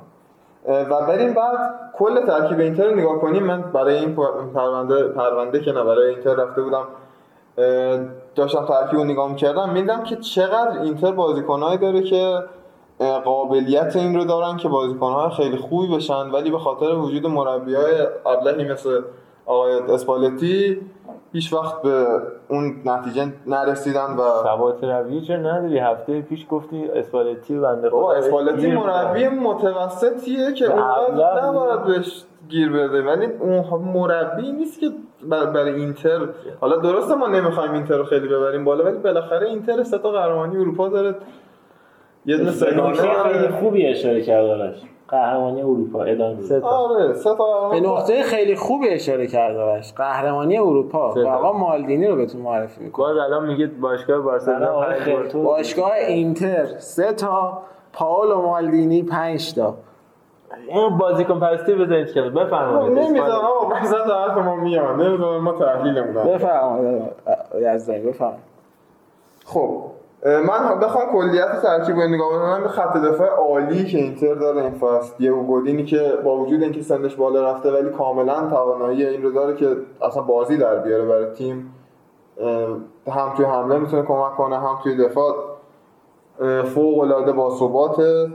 استفان دفرایی که پارسال نتونست پتانسیلش رو نشون بده، بعد از اون حواشی که از اومدنش از لاتزیو به وجود اومد و اینا، و آندر رانوکیایی که هنوز هست و نمیخواد ول کنه، مثلا که دفاع کنارهای خوبی دارن. خوب که حالا میگم من امیدوار که نه، اینتریا باید امیدوار باشن اینتر کونته بتونه از اون پتانسیل‌ها استفاده کنه. دالبرت یا کوادوا ساموایی که نمیدونم 2 سال پیش که یوونتوس بود دیگه واقعا تموم شده بود بازیش هنوز. ولی خب یکی از بهترین بازیکن اینتر بود تو فصل گذشته. من با هوادار اینتر صحبت می‌کردم، خیلی ازش راضی بودن که خیلی تلاش کرد و به هر آب و آتشی زد. اشکینیا رو جا انداختی فکر می‌کنم تو خط دفاع. به نظرم کاملا ترکیب اینتر مهیاس واسه 352 کلاسیکی آقای آنتونیو کونته مادر. یکی از نکات جالب اینتر برگشتن یه سری از بازیکن‌ها به آنتونیو کونته است که بدون حضور آنتونیو کونته هیچ وقت نتونستن به کسی خودشون رو اثبات کنن، ولی وقتی که کونته بود همواره تا یه حد خوبی جواب دادن. مثلا همین یکی کاندروایی که تو تیم ملی کونته خوب بازی می‌کرد به نظر من. واقعا کونته تیم ملی ایتالیایی کونته بفهم دیگه تمام. ما شنوندگان باشعور داریم مثل شما نیستن. آره تو خط حمله هم که لوکاکو رو گرفتن با لوتار مارتینزی که توی تیم ملی آرژانتین نسبتاً به نظر من مناسب نشون داد دیگه. بازیات پیش فرضشون تقریبا همه رفت پنالتی. فکر کنم آقای کونته اومده که فقط بره مساوی کنه. نگاه کنیم با پاریس رفتم پنالتی، با یوونتوس رفتم پنالتی، با والنسیا رفتم پنالتی، با تاتنهام هم حتی فکرم رفتم پنالتی. بله البته پی اس جی پاریس اف سی پاریس یه باشگاه دیگه است. آره دسته دو شعبه دو اینا صدقا لوگو آرشو قراره تو این پادکست ما حساب کونته میخواد تخصصش رو توی مرحله حذفی ببره بالا، تورنمنت‌های حذفی و نداره واقعا. یکم تو تورنمنت از این مشکل داره. حتی اون موقع که یوونتوس هم بود یاد گالاتاسرای به خیر باشه. اتفاقا دیشب که همشنیدم رادامل فالکاو داره میره گالاتا، یاد دروگبا تو گالاتاسرای افتادم و خیلی محزون شدم یاد اون بازی یوونتوس گالاتا توی ورزشگاه برفی. شب برفی زیبایی واقعا، شب برفی زیبایی خیلی قشنگ. حالا تو که تا تاشو میگی سرایش هم بگو دیگه، یا گالا بگو گالاتاسرای. گالاتا در طول تاریخ کسی نگفته. گالاتا خلیجی اسم گالاتاست اسم گالاتا خلیجی گالاتا. ولی من به اختصار میگم فنر گالا. آقا دو تا بازی تدارکاتیشون فقط تو پنالتی کشیدن نشده، یکیش با لوگانو بوده، یکیش هم با منچستر. آقا لوگانو خط دفاع همین تیم ملی اوروگوئه بود، من یادم کاپیتان در کنار گولین در سال 2010. البته این لوگانو که میگن اون لوگانو نیست و یه تیمیه که در لیگ سوئیس بازی میکنه، در لیگ 10 تیمی سوئیس تیم ششمه. و من از آقای سمیهانوویچ غافل شدم که حالا من نمیگم دروازه‌بان خیلی خوبیه برخلاف چیزی که خیلی‌ها میگن، ولی چرا خوبه اتکاش هندانویچ خوبه. هندانویچ منو یاد ایکرکاسیاس میندازه که از اون نه، خب سلطانو کاری ندارم، از اون دروازه‌بانایی که مثلا تو جاگیری مشکل دارن و بعدش با ریاکشن‌های خیلی قوی سعی میکنن که اونو اصطلاحاً شعورشون پایینه، یه جور قشنگی شعور فوتبالیشون پایینه ولی مهارتشون بالاست. آره جستشون هم طوریه که بهشون این اجازه رو میده. مثلا یه دروازه‌بان 2 متری هیچ وقت نمیتونه که ریاکشن خیلی سریع داشته باشه. البته های دوناروما خوب اینو نقص کرده. نقصش کرد.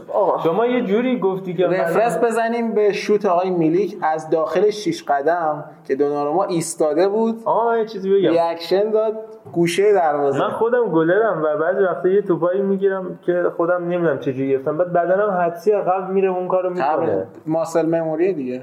خود عضلاتت همون حافظه داره. مثلا چون من خیلی ورزیدونام میام یه جوری گفتش که سلطان کاری ندارم، یاد آقای نجفی افتادم میگفت نمیدونم چرا اون اسلحه رو دید هول شد.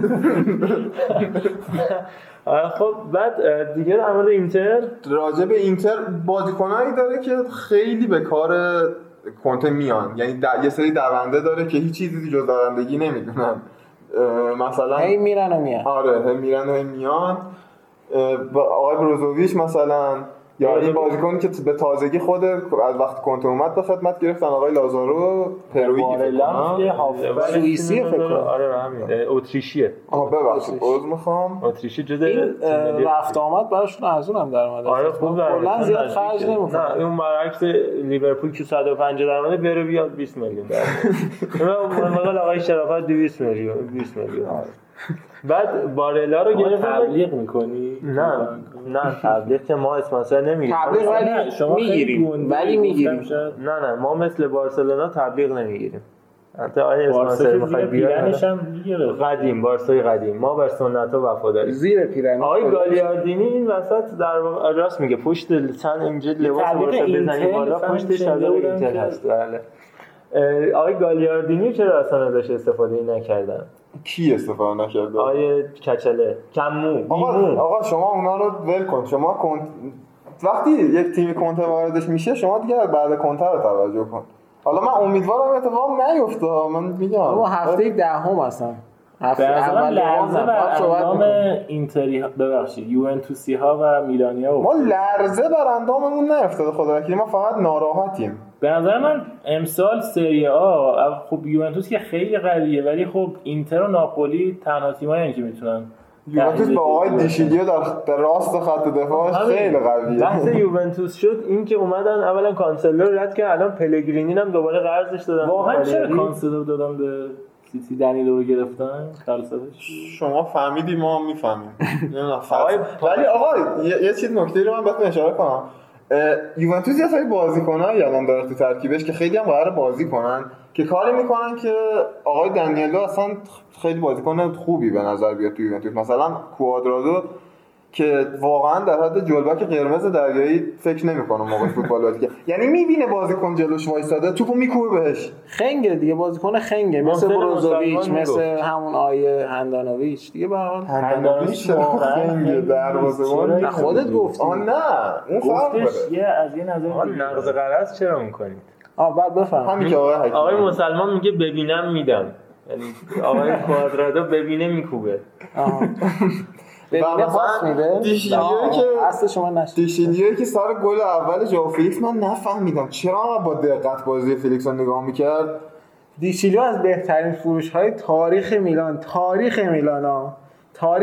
بوده، واقعا لذت بردم. چقدر بازی داره. خدا وکیلی ما کالدارا رو دادیم به شما 40 میلیون تقریبا قیمتش شد. دو فصل هنوز یه بازی هم نشده. نه یه بازی که کرده ولی استرینیش هنوز. ما از این حرفا نمیزنیم. باز این آقای میشلیو پس حضور داره اونجا برای خودش. نه سوالم اینه چی آرش؟ اینکه اون آلگری که رفت چرا دیشیلیو رو ننداختن بیرون باهاش و چرا هنوز هست؟ بابا مسئله همینه دیگه. اصلا نمیدونم چرا این بنجل‌هایی که میان دیگه نمیرن. دیشیلیو رو میگید؟ الان مثلا ما واقعا من نمیدونم خدیرا چیکار باید ولش کنم. بریم سراغ اینتر که دیگه به نظرم خدیرا که امروز من شنیدم ساری بهش چیز پیدا کرده، علاقه پیدا کرده، برگشته به ترکیب شد. درسته. فکر کنم آید دیبالا هم حالا یکی دو تا بازی شوت خوب بزنه آید ساری دوباره علامه بشه. اون دیگه وقت نداره شوت خوب بزنه و فکر کنم اصلا یه حس توهم توتعی به من میگه که یوونتوس و اینتر اصلا این چیزو این تبادل انجام دادن از ابتدای فصل نقل و انتقالات و منتظرن که با این شایعات فقط دارن اذهان عمومی رو آماده میکنن. کدوم تبادل؟ من ایکاری و دیبالا من فکر کنم این اتفاق بیفته. واقعا باخته واسه یه چیزی نوشته بودش بلیچر ریپورت که اگه نیمار جابجا بشه، مثلا نیمار بره رئال مادرید بعد پاریس سن ژرمن میفته دنبال دیبالا، بعد یوونتوس میره ایکاردیو میگیره، اینتر میره ژکو رو میگیره و بعد دوباره یوونتوس ایگواین رو میده به روم. یعنی یه چرخشی تو این وسط کاملا این کاملا محتمله. ولی خب از اون طرف هم نیمار هنوز خیلی دلش برفتن به رئال نیست. الان یوونتوس ایکاردیو میخواد بگیره بعد ایگواین رو بفروشه. دستش اینه. دیبالا هم میخواد بفروشه. بله. البته چیزی که من بگم این چرخه ها معمولا خیلی جذاب و در موردش زیاد صحبت میشه. مثلا چرخه دروازه‌بان هم که گفتیم فکر کنم مهمترین بازنداش هم فکر کنم نه ایکاردی واقعا نه اصلا انجام نمیشه آرش، چون توی سیستمی که خیلی وریبلش خیلی زیاده.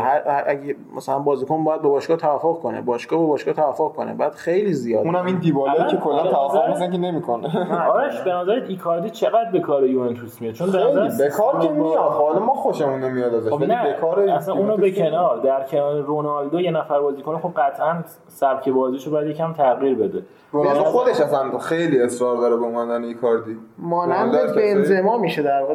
یه پاس بده رونالدو. آخه داشتم به همین فکر می‌کردم. به نظرم ایکاردی نمیتونه نقش بنزما رو بازی کنه. چون بنزما خیلی پاسور خوبی بود ولی ایکاردی بیشتر یه پوچر خوبه در واقع. یاد میگیره. ان کلا این همون سایکلی که گفتیم. حالا به نظر شما تا چه حد انجام پذیره این وسط؟ اگه مثلا فیلیپ کوتینیو رو هم شریک بکنیم که برفرض به نیمار بجای رئال بره بارسا، بعد خب اینجا این اتفاقی بیفته دیگه پاریس دنبال نیمار. قضیه نیمار خیلی پیچیده شده حالا. آره دقیقاً. البته یه حرکت قشنگی که زدن پیشنهادش به رئال مادرید بود که باعث شد بارسا بیفته تو یک اولوالایی که سریعتر انتقال رو نهایی بکنه. قبلش خیلی چیزی نبودن، منتظر بودن که آخر پنجره بشه و به پی اس جی فشار بیاد. الان دو تا بید به بارسا داده شده از طریق پی اس جی. یا میگه 140 میلیون بده کوتینیو رو بده نیمار رو بتونم، یا 100 میلیون بده کوتینیو سمدو رو بده که فکر می‌کنم هیچ کدوم نمیارزه. نمیارزه ولی امکانه که انجام بده بارسا. چرا دمبله رو نمیخوان؟ نمیدونم چرا بخواد دمبله با 100 میلیون. نه ببین بحث پولم میخواد، بحث حقوق دیگه، پول میخواد و حقوق مثلا دمبله کوتینیو رو هم شاید مثلا نیمار هم بیشتر بشه. دقیقش من نمیدونم ولی و بعد نکتهش هم اینه که بارسا هم دمبله رو ترجیح، یعنی از بین کوتینیو و دمبله رو ترجیح میده با توجه به سنش. که باز به نسبه کوتینیو هیچ کدوم موفق نبوده اما به نسبه کوتینیو باز موفق‌تر بوده دمبله. بعد این در مورد اینتر. حالا میلان چه خبره؟ اینتر بچه بحث دیگه نمونده در مورد اینتر. حالا من چیزی به نظرم ما برای اینتر فقط باید منتظر باشیم که بازی‌ها رو به نظرم این پولیتانو هم این فصل خیلی میتونه نقش خوبی بازی کنه تو سیستم آقای کنته، چون بازیکن زحمتکشیه. حالا ادامه بدیم. آره بازیکن زحمتکش جواب میدن. وسینا هم بکنم تو همچین ماتیاس وسین چه گلای مهمی هم معمولا میزنه. اون از اون بازیکن‌ها خنگه. خب اوقات ما گل از علی کل تیم اینتر از یه سری بازیکن خنگه. نه میلانو میبره. واقعا من احساس می‌کنم کلا اصلا اینتر شخصیت تیمش همچین شخصیت بازیکن خنگ و زحمتکش، یعنی بازیکنی که به قول آقای حکیمی هی میره میاد، هی تلاش میکنه، میزنه، درگیر فیزیکی میشه، هی میره میاد میزنه دیگه. ولی خب واقعا مثلا از لحاظ مثلا هوش فوتبالی نمونه‌هاش هم زیاده، پایینه ولی خب میره میاد دیگه.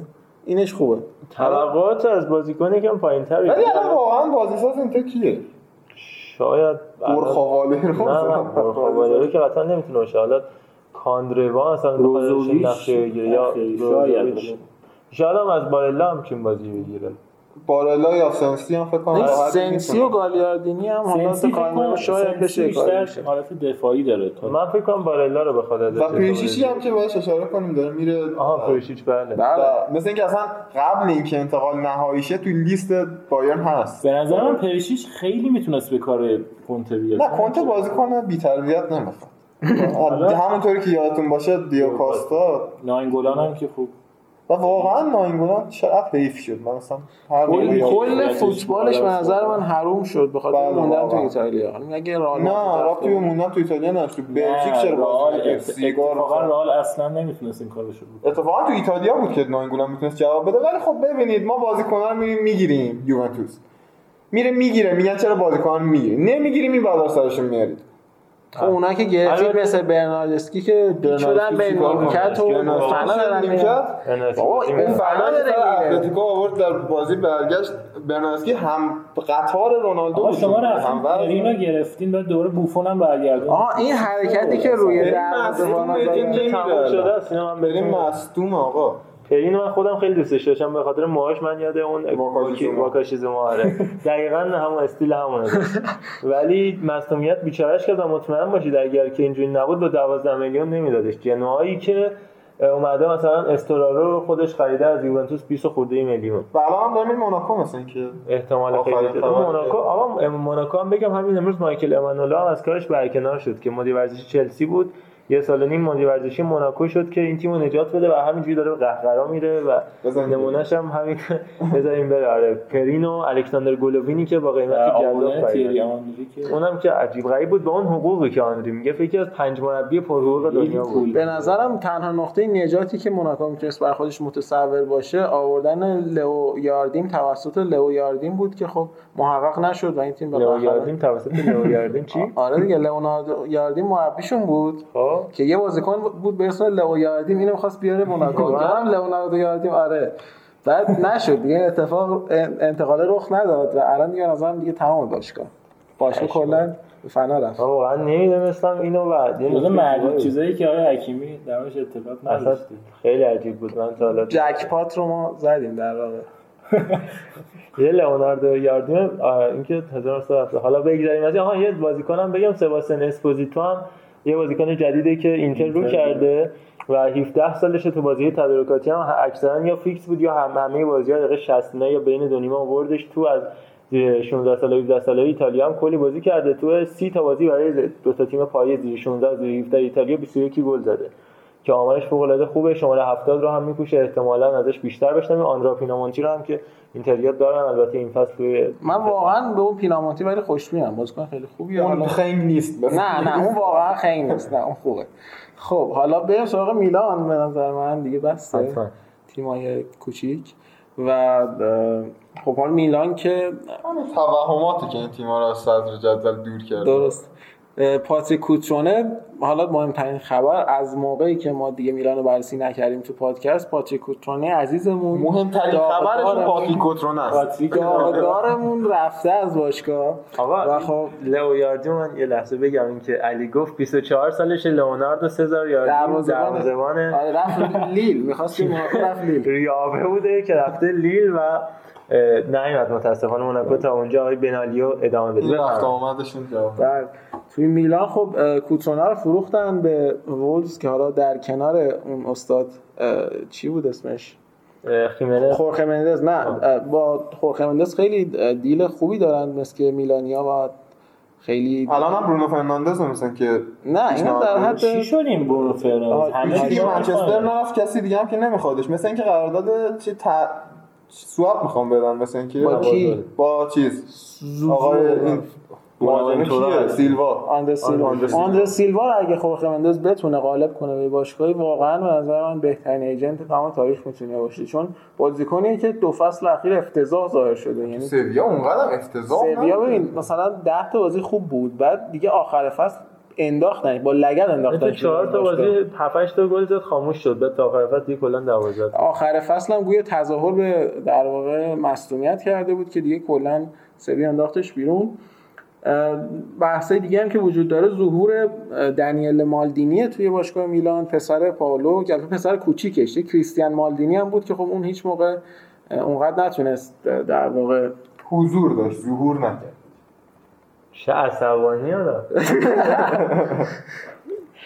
چرا ظهور نمیشه؟ شما نمیدونید که آرش داشت به دوردست خیره میشد، برگشت قدرت اینو گفت فقط نگاهش ادامه بده. دوردست دوباره. کلا میلانیا خیلی علاقه دارن فکر کنن مثلا پسرای مالدینی قراره چیکار بکنن، ولی خب خیلی امیدوارم. به هر حال ما در این لحظه که هستیم خانواده مالدینی 6 تا چمپیونز لیگ داره، باشگاه اینتر 3 تا و دنیلم که داره فوتبالش شروع میکنه. آقا حالا که اینطوره بگم تییاگو مسی هم 6 تا لالیگا برده، رونالدو 2 تا. آقا 8 تا چمپیونز لیگ برده، بارسلونا. نه من که میدونم این حرفه چیزه. سطح پایینیه، خواستم بگم نه به حقیقت عزیزم. نه اوکی، میخوام بحث جدی رو اگه اجازه بدید بفرمایید. آقا اجازه هست؟ من که حرفی نزدم، مثلا ساکتم. و خب کلا بحث چمپیونز لیگ میشه یووی ها دوردست ها رو. آره آرش از وقتی گفتم چمپیونز لیگ داره دیوار میگیره. والا ما فکر می‌کردیم کسایی که یکم شعور فوتبالشون داره به قول آقای امیری خنگ نیستن، فرق نایب قهرمانی رو اینقدر نمی‌بینن. آره 7 تا 9 تا چند تا تا نایب قهرمانی هم می‌ذارید رو قهرمانی ها. نه نمی‌ذارم رو قهرمانی، ولی اینجوری نیست که بگیم یوونتوس یا دیوار نگاه می‌کنه. آره از یه چیز من بگم، یه کلمه اسخای می‌کنم. آره مورینیو داشت توی این برنامه اسکای اسپورت بود فکر می‌کنم، یه چیزی رو گفت خیلی جالب بود واسه من. گفت نفر دوم در واقع نفر اول بازنده هاست و منده نفر اول بازنده بودن رو بارها به شما تبریک میگم. همین فقط. تمام. بعد در مورد میلان سریام که پشم قشنگ فوتبال لیگی که با پول میشه خرید دیگه. آقا این بحثا رو شروع نکنید، بفرمایید. آقا الان میام وزیر چی؟ وزیر یوونتوس. میلان رو 7 گل مجازات کن. آقا یوونتوس جوان تیم شد. آقا جوان خب در مورد باشگاه میلان خب مشکل اصلی باشگاه الان فروش یه سری بونجولاست. حالا بونجول هم نوازیکن‌های خوبی که خب به خاطر اینکه مثل کوترونه گوش بده، به خاطر اینکه میلان کلا به چمپیونز لیگ راه پیدا نکرد و یه جورایی فصلش ناموفق ارزیابی شد، اصلا قیمتشون هم پایینه. یعنی حالا همین سوسو اگه توی چه می‌دونم سیتی داشت بازی میکرد، دقیقاً همین بازی رو تو سیتی انجام میداد، الان 150 تا ارزش داشت، ولی مثلا توی میلان 40 تا هم نمیخرن 40 تا. و یه بحثی هم که وجود داره که به نظر من این در واقع بند چی میگن ریلیز کلاس قیمت تعیین میکنه واسه بازیکنی که حالا ممکنه واقعا قیمتش در اون لحظه اونقدر نباشه. یعنی آره مثلا 40 تا شد سوسو خیلی بیشتر بی از 70 تا بیازه، ولی خب چون ریلیز کلاسش 40 تا است تگ تیمه. ما گفتیم مثلا یه بازیکن تگ تیم بخوره، تگ یوونتوس بخوره گرون میشه، تگ میلان بخوره مثلا کی، مثلا تیام، مثلا من مثلا بگم حتما لازم نیست باشگاه خفنی هم باشی ها. یه سری باشگاه هستن کلا تگ گرون میخوره، پورتو، بنفیکا، همین الان اتلتیک بیلبائو. من داشتم قرارداد تمدید قرارداد 9 ساله آقای اینیاکی ویلیامز میخونم، 135 میلیون پوند رقم آزادسازی براش گذاشتن که من بعیدم اضافه باشگاه بلد شدن دیگه اینو. مثلا یه سری باشگاه ایتالیایی با اون مدیرای عزیزشون مثلا میگه فلانی 100 میلیون خب مثلا این اشتباه. مثلا نمونهش همین اوربانو کایرو مدیر عامل تورینو، آنجلوتی رو 100 میلیون هم نه، یعنی پیشنهاد 100 میلیون داده بود میلان، فکر میکنم 60 میلیون یا 40 میلیون به اضافه بوناونتورا و نیانگ اگه اشتباه نکنم که اینو رد کرد. به نظرم 60 میلیون منفیه. بعد گوش بده، بوناونتورا واقعا یه دوره جزو بهترین هافبک دنیا بود. خب آقای کایرو دید داشت که میدونست قراره بوناونتورا. بعد اصلا اینا رو ول کن، اینا بریز دور. خب اون دنیا 60 میلیون چی؟ 60 میلیون نه و این بلوتی الان کجاست واقعا؟ یعنی اون در اون لحظه باید فروش انجام میداد که نفروخت. یا الان این میلینکوویچ ساویچ که فصل قبل 120 تا می‌خریدنش، این فصل 70-80 تا صحبتش بود که نخرید یونایتد آخر که باز جزو گلاتیتو خرترین بازیکناست که باز دوباره اینم فروش نرفت و حالا معلوم نیست فصل بعد دیگه چه اتفاقی بیفته. یعنی این اتفاق خوبی نیست که نفروشن بازیکن. نه قطعاً خوب نیست، ولی باید فروشم بلد باشی. من یه مثالا بیارم مثل یولیان برانت مثلا که رفتش به دورتموند با اون قیمتی که مال بحث انتقال درون لیگی هست، اما اینم همونه. و خود این آقای دنیل لوی تو تاتنهام که این بلده کاره، یه بار بدجور به رئال انداخت و هنوز ما البته شما مودریچ هم ازش گرفتید که بیل همون گل میگی که مثلا آلزاد بیل فصل اول بحث بیل باز نکنیم واقعا. آقا من سوالی مثلا میلانو میذارید ادامه بده، بحث باز نکنید. بس میلانو بگم من سوال دارم، بعد کیتا والدر چه هیچ کی گردن نمیگیره؟ خیلی بده باز. خب واقعا متون خنگی، یعنی حالا جدای کیتا والدر نبود، کیتا ارزی بود. کیتا والدر الان موناکو دوباره برگشته و همچنان مشتری هم نه فقط فیورنتینا میخوادش. با اینکه به نظر من فصل ورشش تو اینتر خوب بود، تنها نقطه سیاهش اون حرکت تو درون امپولی دراگوفسکی. چرا آخه من واقعا نمیفهمم تو اون لحظه چرا. وای خودش هم نبود که اینتر گل نمیزد. ببرش کن بریم میلان رو آره تامش کنیم. الان یه مقدار بره حساسیه مالدینی به نظر من توی همین مدت کمی که حالا این پستو گرفته به نظر من نشون داده که واقعا آدم با لیاقتیه و خب میدونه داره چیکار میکنه، خیلی هول نمیشه به نظر من. میرا نشون داده بنده خدا بعد تو این پست اسپورت دایرکتور یا اسپورت دایرکتور هم که نیست، دنبال مدریچ هم افتاده بودن که خب یکم نه بومان اونو خیلی نه بحث مدریچ خودش میلانیه، اینم بارها گفته و گفته که من هر باشگاه دیگه غیر از رئال بخوام بازی کنم اون باشگاه میلان خواهد بود. اما خب بومان اومد گفتش که مودریچ قرار نیست به میلان بیاد در حال حاضر، که البته از این صحبت‌ها زیاد میشه و خیلی ربطی نداره به اینکه اون بازیکن قراره بیاد یا قرار نیست بیاد، یعنی این اصلا چیزی رو مشخص نمیکنه. ولی به طور کلی من نظر مالدینی خیلی خوب داره عمل میکنه، به خصوص مثلا تو ترانسفر رافائل لیائو یا آنخل کوریا. خب اولش یهو مثلا یه مبلغی میگن همه رسانه‌ها و خبرنگارای معتبر، مثلا آنخل کوریا 55 میلیون به میلان قطعی شد و خود مالدینی مثلا این کارو میکنه، یعنی تا اون ترانسفر رو تا یه حد خیلی خوبی مثلا 95% با 55 میلیون پیش میبره، بعد یهو فیتیدن میکشه پایین و دیگه خبری ازش نمیشه. اون باشگاه خود اون بازیکنه همه یه مقدار تو این هول و والا میافتن و بعد یهو فیتیله که کشیده میشه پایین همه یهو به قولی سرد میشن. چی میگن حکیمی؟ آب رو آتیش، همچین چیزی. بله دیگه. و این باعث میشه که اون باشگاه به خاطر اینکه حالا هی داره به این فکر میکنه که آقا من اینو 30 میلیون بفروشم 50 میلیون بفروشم یه پولی دستم میاد یه بازیکن دیگه رو میخرم، یه جوری داره اون پلنر تو ذهنش انجام میده، رو این فروشه حساب میکنه باشگاه و این باعث میشه که با یه قیمت کمتری بتونه بخره. رو رافائل لیائو به نظرم انجام داد، رو کوریا هم داره همین کارو میکنه. 55 میلیون رو انداخت که اتلتیکو به قولی برای فروشش یه مقدار محکم‌تر بشه، بره پلن بریزه واسه بازیکنی که میخواد بخره با این پول. و خب به نظر من با 40 تا میتونه آخر کوریا رو بخره به قیمته. به نظر من 40 تا حالا شاید یه مقدار بیشتر از احتمالاً ورود خامس رودریگز و اتلتیکو هم وابسته به خروج آخر کوریا چون آره دیگه دقیقاً. و خب غیر از این اون کاری هم که با مندز دارم میکنم که گفتیم که خیلی من به نظرم داره فعال ظاهر میشه. کسیر قرار بود ببره ولورهمپتون، آندر سیلوا رو قرار بود ببره، بعد حالا نهایتاً کسیر جزو هم بازیکن‌های خنگی که صحبتشو کردیم فقط دوندگی داره، یعنی واقعا مثلا پاس میخواد بده نمیشه، نهایتاً دیریب میخواد بکنه نمیشه و مثلا کلا هم اینجوری میدوه. فقط خوبه، بازیکن خوبی هست، همین دوندگیش هم خیلی موثره. ولی خب آره خب در مورد کسیه گفتیم از کافی. نکته بعدی اومدن لئو دوارته از فلامنگو اگه اشتباه نکنم 11 میلیون که خب نکته اصلیش اینه که چون قراره حالا با سیستم ژان پلو خط دفاع میلان خیلی بالاتر بازی کنه، یه بازیکن خیلی سرعتی می‌خواستن که بتونه پوشش بده حالا دفاعی که شاید عقب بمونه و جا بمونه از مهاجمین رو، که خب کلا چیزی که من خوندم تنها خاصیت همین آیل دوارته همین سرعتشه و توی بقیه چیزا هنوز اونقدر پخته نیست و یه جوری بقیه فوتبالش خیلی چشمگیر نیست.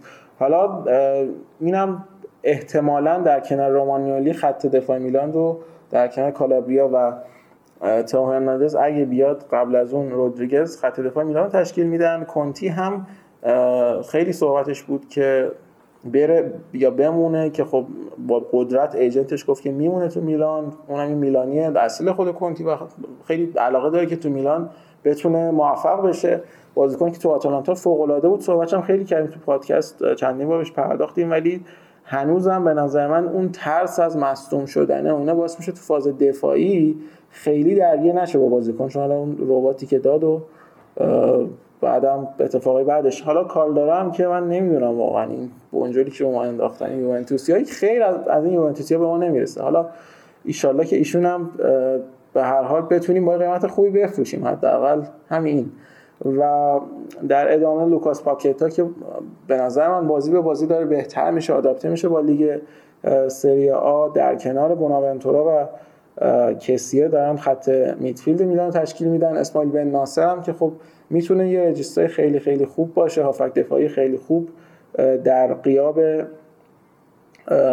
بیگلیا که خب فکر میکنم خیلی از بازیش نمونده، احتمال هم داره که ترانسفر بشه. حالا راده کرونیچ هم به عنوان یه بازیکن در واقع تعویضی میتونه به کار بیاد.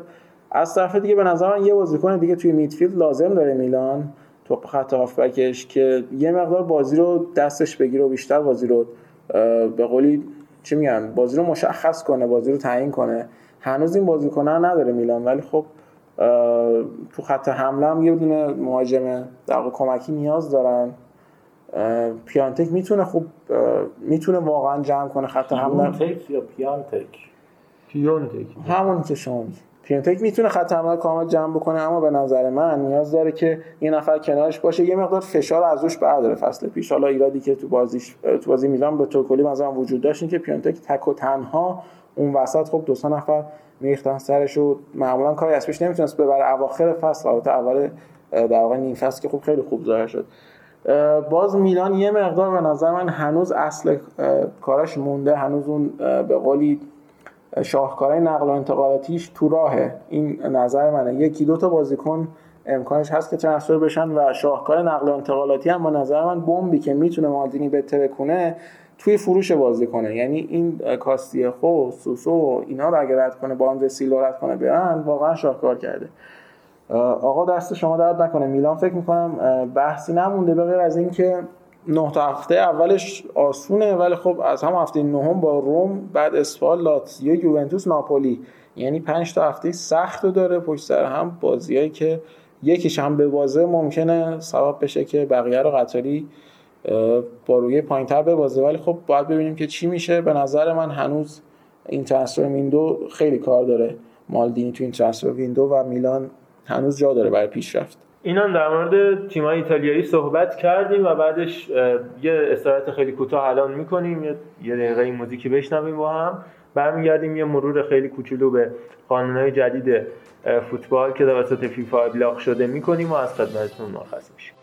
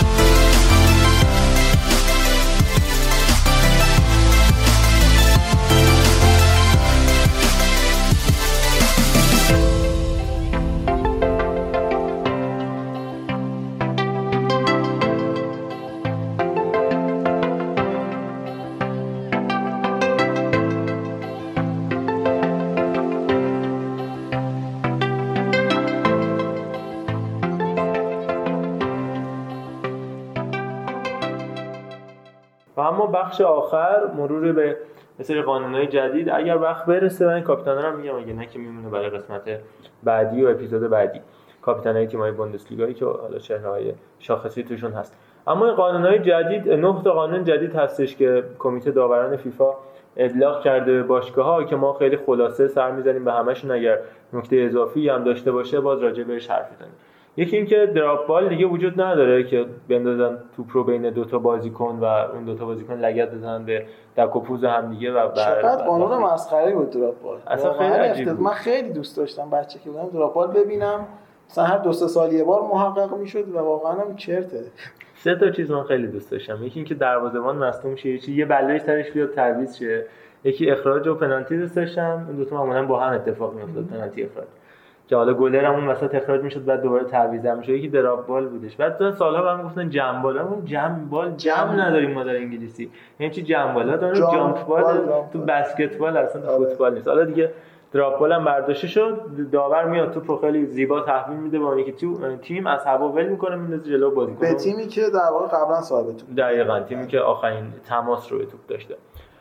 بعد در مورد این هستش که توپ اگر به داور قبلا برخورد میکرد، داور کاری نمیکرد، بازی ادامه پیدا میکرد. اما حالا دیگه قانون عوض شده، وقتی توپ به داور میخوره داور بازی نگه میداره، به آخرین تیمی که صاحب توپ بوده خیلی زیبا توپو پس میده و اون تیم باید همونجا بازی رو دوباره ادامه بده. و الان مثلا فرض کن که این موقعیت گلزنی بود، بعد دقیقاً در حالتی که تو موقعیت گلزنی پیش بیاد این کارو میکنن، یعنی به خاطر اینکه موقعیتیه که اگه توپو یعنی بازی جریان بازی رو متوقف کنن خب به ضرر اون تیم بشه.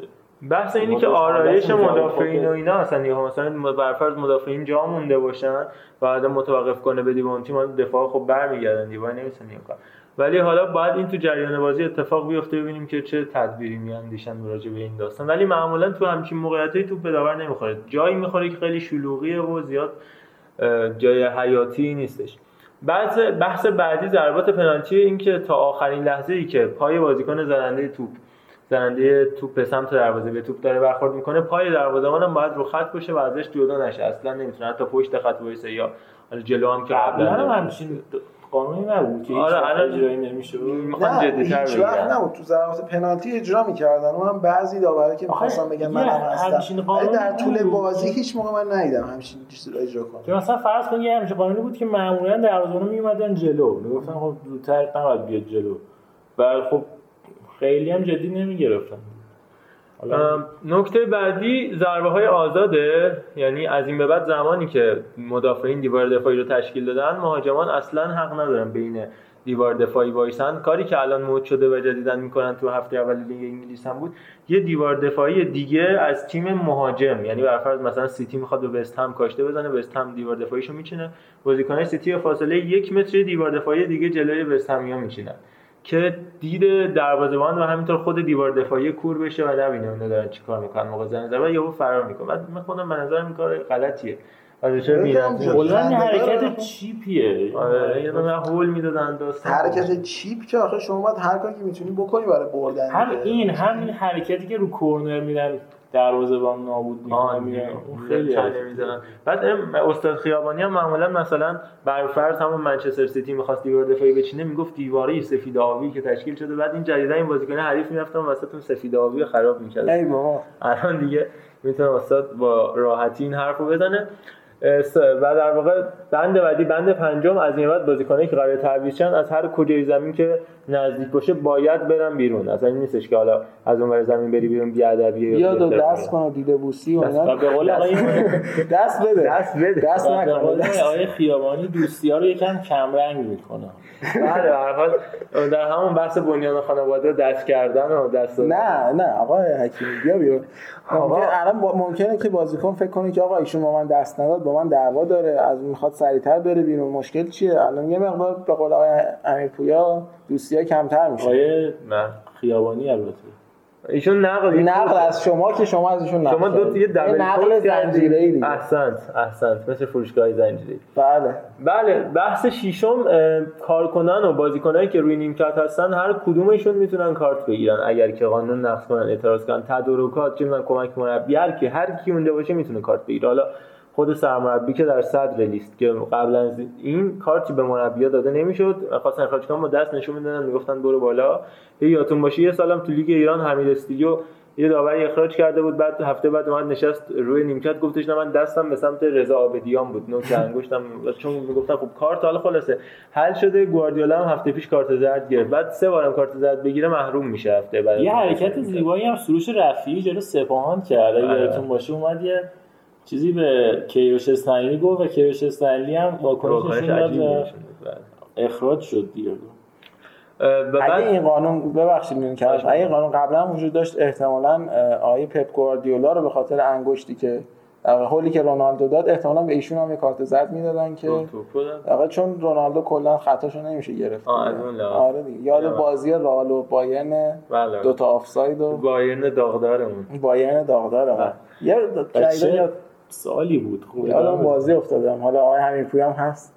بعد نکته دیگه هم اینه که اگه طرفو پیدا نکنن، هر کی بود مثلا برفرض دستیار سوم بیاد یه حرکتی بزنه و پیداش نکنن، در بعد باید به سرمربی کارت بدن. یعنی دیوار ایشون از همه کوتاه‌تره. دوباره میگرده پیداش نکنن یعنی کجا بره؟ ندونه مثلا کی بوده. آها. مثلا این سردار دستشویی مثلا. آره یه بار قایم شه اینا. اگه سرمربی بره دستشویی چی؟ اینا بعد از بحث آقای مجید حسینی. حالا واقعا شما دیدین مثلا همیشه اتفاقی بیفته که چی؟ یا مثلا نباشن دارن دستشویی چیزی نه این واقعا شلوغ میشه، معلوم نیست کی مشترو کی زده، مثلا همین یه کارت به مربی میده دیگه.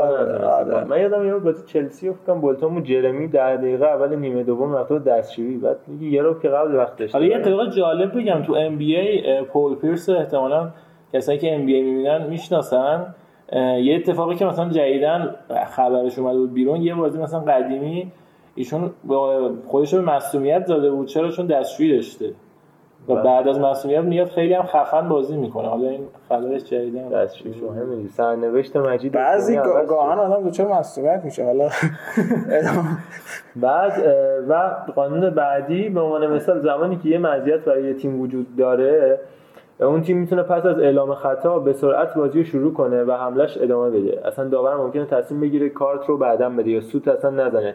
تیم وقتی خطا اعلام شد نیازی به زدن سوت داور یا دادن کارت نیست. حتی کارت قرمز خیلی خوبه. کارت قرمز، کارت زرد، هر چی بود تیم میتونه شروع کنه. بعد اصلا نیازی به سوت نیست. سوت اعلام خطا رو میزنه ولی سوت شروع بازی دیگه نداره. آره خیلی خیلی به نفع تیم. بعد از بازی بارسا لیورپول اون کرنر رو که زدن مزه کرده، رو خطاها اعمال کرده. یعنی بارسا داغدارمون و لیونل داغدار. خطای هند مهاجم خیلی روش تاکید شده، یعنی اگه توپ به دست مهاجم بخوره در هر صورت خطاه، در هر صورت. دست خدا چی میشه این دفعه؟ دست خدا هم دیگه میره زیر این قانون دیگه. آقای مارادونا شانس بودش که این بحث هست. و قانون آخر بحث ضربه دروازه هستش که میگه از این به بعد زمانی که بازی از کنار دروازه شروع میشه نیازی نیستش که بازیکنی که هم تیمیته خارج از محوطه جریمه باشه دروازه هم بهش پاس بده، تو خود محوطه جریمه هم میتونه پاس بده، بازی سریع شروع بکنه دیگه. بازیکن هم میتونه مثلا یارگیری من تو من بشن، سریع گلر میتونه بهشون پاس بده. این 10 تا قانون اصلی بود. احتمالاً یه سری گلای حالا سوتیوار از این قانون ما شاهد خواهیم بود، انشالله تاثیر داشته باشه. حالا ما بحث‌های دیگر هم که موندهش تو اپیزودهای بعدی و پوکر و اپیزود نیم‌تاییمون مطرح می‌کنیم. خیلی ممنون که در کنار ما بودید، هم علی هم امیرپوی هم آرشی که الان دیگه نداریمش، و با ما با آدرس @panenka_podcast پاننکا با کی همراه باشید. تو انواع اقسام پادگیرها هستیم. پاننکا رو دیگه با چی میشه نوشت؟ کی من خودم اول فکر می‌کردم با سیه. نمیشه دیگه. پاننسا خونده میشه. آره پاننچا مثل ایتالیایی. آره آفرین. اون جاله ترکیش میشه اونجا. خلاصه ممنون. آقا یه بحث این جان. تو سایت هامی باش هم پاننکا وجود داره و خب شما میتونید اگر خواستید از پاننکا حمایت کنید، با توجه به اینکه ما نیاز داریم که حالا تجهیزات ضبط و ارتقا بدیم و یه جورایی یکم حرفه‌ای‌تر بشیم از اینجا. و خب اگر دوست داشتید به ما کمک کنید در سایت هامی باش، لینکش رو حتما بعد از این اپیزود میفرستیم خدمتتون در کانال تلگرام. تو سایت طرفداری هم هستیم، اگه خواستید که نظراتتون رو در میون بذارید، پروفایل امیر مادریدیستا اونجا در خدمتتون هست. خیلی عالی. روز شب یا هر موقعی که دارید این پادکست رو گوش میکنیدتون بخیر و خدا نگهدار.